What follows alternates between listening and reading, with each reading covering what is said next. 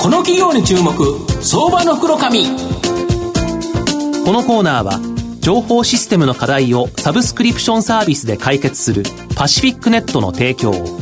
財産ネットの制作協力でお送りします。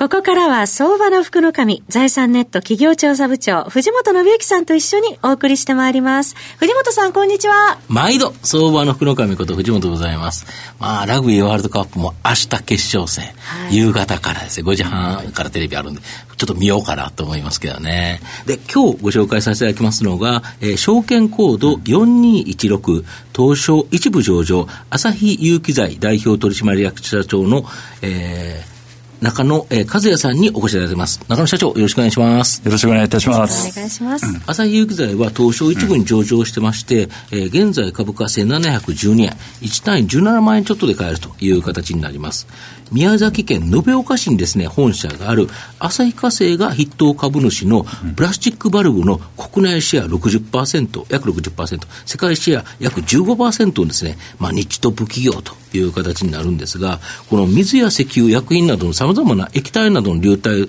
する、制御するバルブというのは、推定でですね、約6兆円もの巨大マーケットだそうですが、まあ、御社が強みを持つですね、えー、プラスチックバルブはその1%のシェア、約600億円の市場だということなんですけど、これぐらいあるんですか、やっぱり。そうなんですね。あの、皆さん、あの、バルブっていうのはですね、はい、どういったものかっていうのは、藤本さん、わかりますか？わかりづらいですよね。えー、あの、例えば、あの、うん、我々の身の回りですとですね、はい、あの、水道の蛇口、水栓とかございますよね。バルブ。えー、ああいったものを水を、まあ、止めたりですね、はい、まあ、いわゆるコントロールする、制御するものっていうのをバルブって言うんですけども、うんまあ、我々の身の回りで目立つものっていうのはまあそれぐらいで、うん、まあ、バルブっていうのは大抵あの設備とか、はい。まあ、いろんなところにちょっと隠れてしまってまして、うん、まあ、縁の下の力持ち的なものなんですけども、うん、これはまあほとんど実はあ素材が金属なんですね、はいはい、鋳物でできてまして、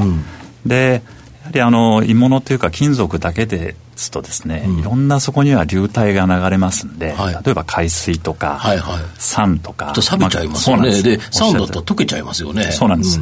でそういう時に樹脂バルブの、まあ、出番がございましてですね、であの当社はあの、うん、1950年代に、はい、まあ、今から60年以上前になりますけども、うん、まあ、世界で初めて、うん、あの樹脂バルブを、まあ、製造なるほど。あの手掛けた会社でございまして。世界で初という形だからそうなんです、ね、だから今今でもトップメーカーというですね。そうなんですね。ですからあのなかなかあの樹脂バルブって、まあ、結構壊れるんじゃないかとか弱いんじゃないかといった、イメージはそうですよね、えー、そうなんですね。でそれを啓蒙しながら、まあ、60年、まあ、560年やってきて、でなんとか、まあ、日本とか先進国ではですね、うん、34%ぐらいのシェアまでは持ってこられたんですね。なるほどであのちょっと戻りますけど、先ほど藤本さんおっしゃったように、6兆円のマーケットっていうのは世界にありまして、はい。はい、これあの、今、伸びてますけど、センサーとかですね、はいはい、こういうところの市場と、まあ、変わらない非常に大きな市場でございます。ただ、まあ、あの先進国では3%と、ただ、全体では1%ということで、まあ、そういう意味では、まだまだですね、えーまあ、日本でも伸ばせますけども、新興国では伸ばせる余地が非常に大きいと。ですから、600億がまあ、1800億、うん、まあ、こういった市場になる可能性が十分あると、うん、我々も今のラインナップで、うん、例えば新興国等でですね、まあ、伸ばせる余地がたくさんあるというふうに自信を持って今、進めております。本業の方もこれ、かなり今後、大きな成長期待できると、いうことですよね。はい。はい。で具体的にはですね、どのような分野でこのプラスチックバルブって使われてるんですか、なんか中東諸国で結構使われてるって、これ、どこで使われるんですか？そうですね、あのそのまあ、般的に樹脂バルブの我々のあのマーケットっていうのは、先ほど申し上げたような、例えばあの酸で洗うような製鉄のラインとか、あとはまあアルカリを使うような化学、こういったプラントとかですね、あと海水、まあ、海の水なんかはですね、我々得意なのは水族館とか、あと養殖の養殖場とかですね、農業分野とか非常に多岐にわたってるんですけども、我々特に先ほど申し上げたようにあの海外のマーケットの開拓を、力入れてやっておりまして、うん、あの中国とかインドはもちろんなんですけども、うん、今藤本さんおっしゃったように、うんうん、え中東の海水炭水化市場というのは非常に注目しておりまして、はい、これはあの私もあのサウジアラビアに足を運びましたけども、はい、本当にオイルマネーで非常に大きなあの海水淡水がの施設があるんです、ね、ドバイとかサウジアラビアとか別に水のないとこですもんねそうなんです。でオイルマネーで大きなものができてましてね、うん、ただそこにはですね金属バルブが、まあ、大量に使われてたんです、はい。はい、皆さんご存知なくて、で海水でやはり腐食して、でそのえー、金属バルブをもう1年から2年ぐらいで交換して、私はあのその山積みになってるやつを見たんですけども、まあ、そこであの我々の、まあ、バルブを紹介させていただいて、で最初は何かなっていう感じで見られたんですが、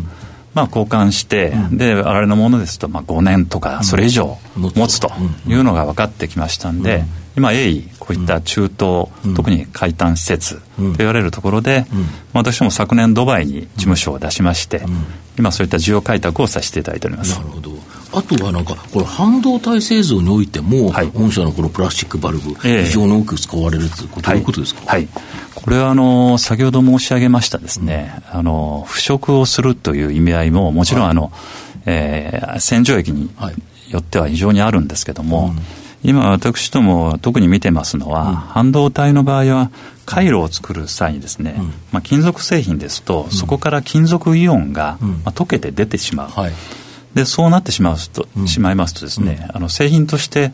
まあえー、回路がショートしてしまってですね、はい、金属があると。ると。はいはい。でこれ例えて言いますとですね、うん、例えばあの25メータープールがございますよね。あそ例えば食塩水を作るときに25メータープールぐらいの規模に、耳かきすれすれの食塩が入ってしまうと、はい、もうそれぐらいのレベルでアウトなんですね。なるほど。ですから非常に微細な金属イオンが嫌われるということで、まあ我々は特に半導体分野ですと、まあ、特に製造ラインに向けてですね、まあ、当社技術をまあ結集したしいたしました精密な、まあ、小型バルブを作らせていただきましてですね、これはまあ我々の独自のものなんですけども、こういったものを供給して、まあ、非常に今半導体向けには、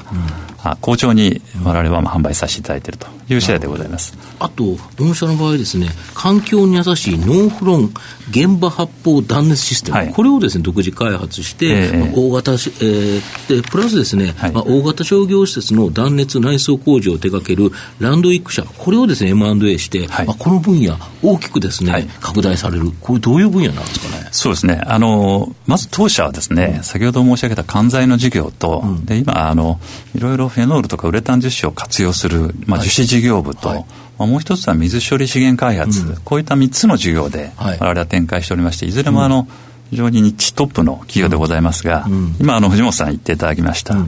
あ、高断熱の現場発泡断熱材事業というのは、我々がこれからチャレンジして、今業界でなんとか、リーディングカンパニーになろうという事業でございまして、現場発泡断熱って分かりますか？ちょっと分かんないですよ、これは。でこれはですね、これ結構昔からあるんですけども、まあ、あのウレタンの原液をまあ機械を用いて、はい、まあ、こうこういったビルに、まあ、全部吹き付けるんですね、でスプレーして、で断熱層を作るんですけども、うんうん、まあ、スプレーする際にあの発泡剤にフロンガスとい。うものを使いましてですね、はい、これがまあ非常に施工しやすいんですね。うんうんただ、あの、ご案内のように環境に温室効果ガス、うん、そうなんです。で、今ちょうど、フロン規制が入ってきて、まあ、業界的にノンフロン化をしなきゃいかん。ただ、それをノンフロンノンフロンでやりますと非常にあの、吹きにくかったり、まあ、コストが上がったりするというような問題があって、まあ、当社はあの、フロンですとあまりお役に立てなかったんですけども、このノンフロンの世界になると非常にあの得意の原料開発で、今非常にいいものができてきて、ただまあそれだけではですね、なかなかあの我々は現場で施工するものですから、あのもっとお役に立つためには、例えばあの職人さんに使っていただく独自の施工機械とか、こういったものを開発して、これも非常にこの1、2年、はい、あの好評でですね、でさらには、あの今言っていただきました、日本でトップの施工会社さん、あのランドウィック社をこの7月に私どものグループに入っていただきまして、まあ、それをすることでですねさらなるまあ原料改良とか施工ノウハウを我々が得て、で他の施工店さんにもお役立ちできると、こういう展開が固まってまいりました。なるほど、はい、御社の今後の成長を引っ張るもの改めて教えていただきたいんですが。はいえー、まずあの大きく2つございます。で、まあ、もちろんあの当社の看板事業でございます。あの先ほど申し上げました樹脂バルブの市場を拡大することっていうのが、これは何といっても当社の、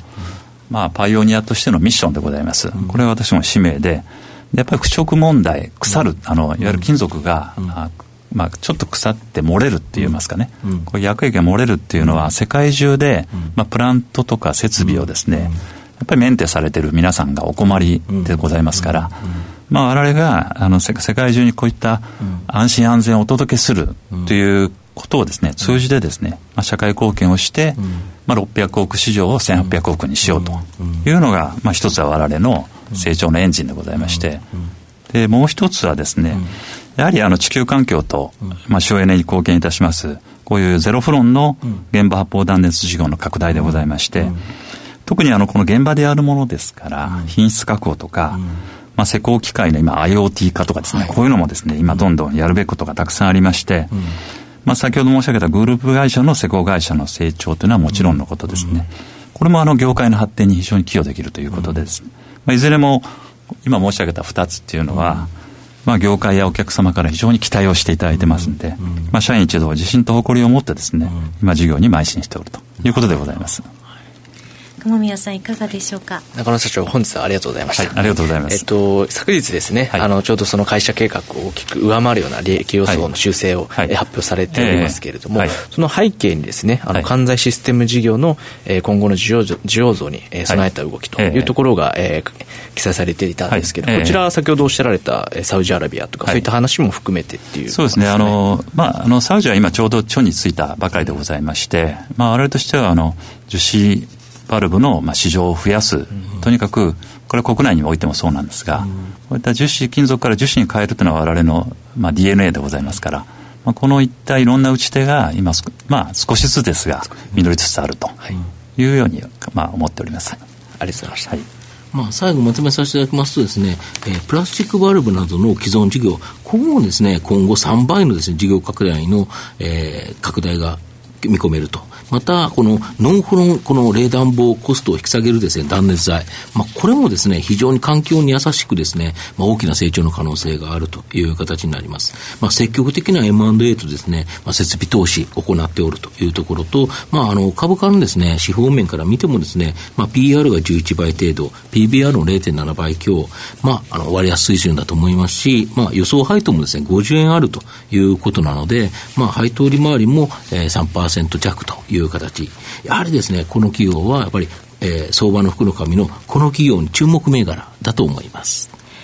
今日は証券コード4216東証一部上場朝日有機材代表取締役社長の中野和也さんにお越しいただきました。中野さんどうもありがとうございました、はい、どうもありがとうございました。藤本さん今日もありがとうございました IT の活用と働き方改革導入は企業の生命線。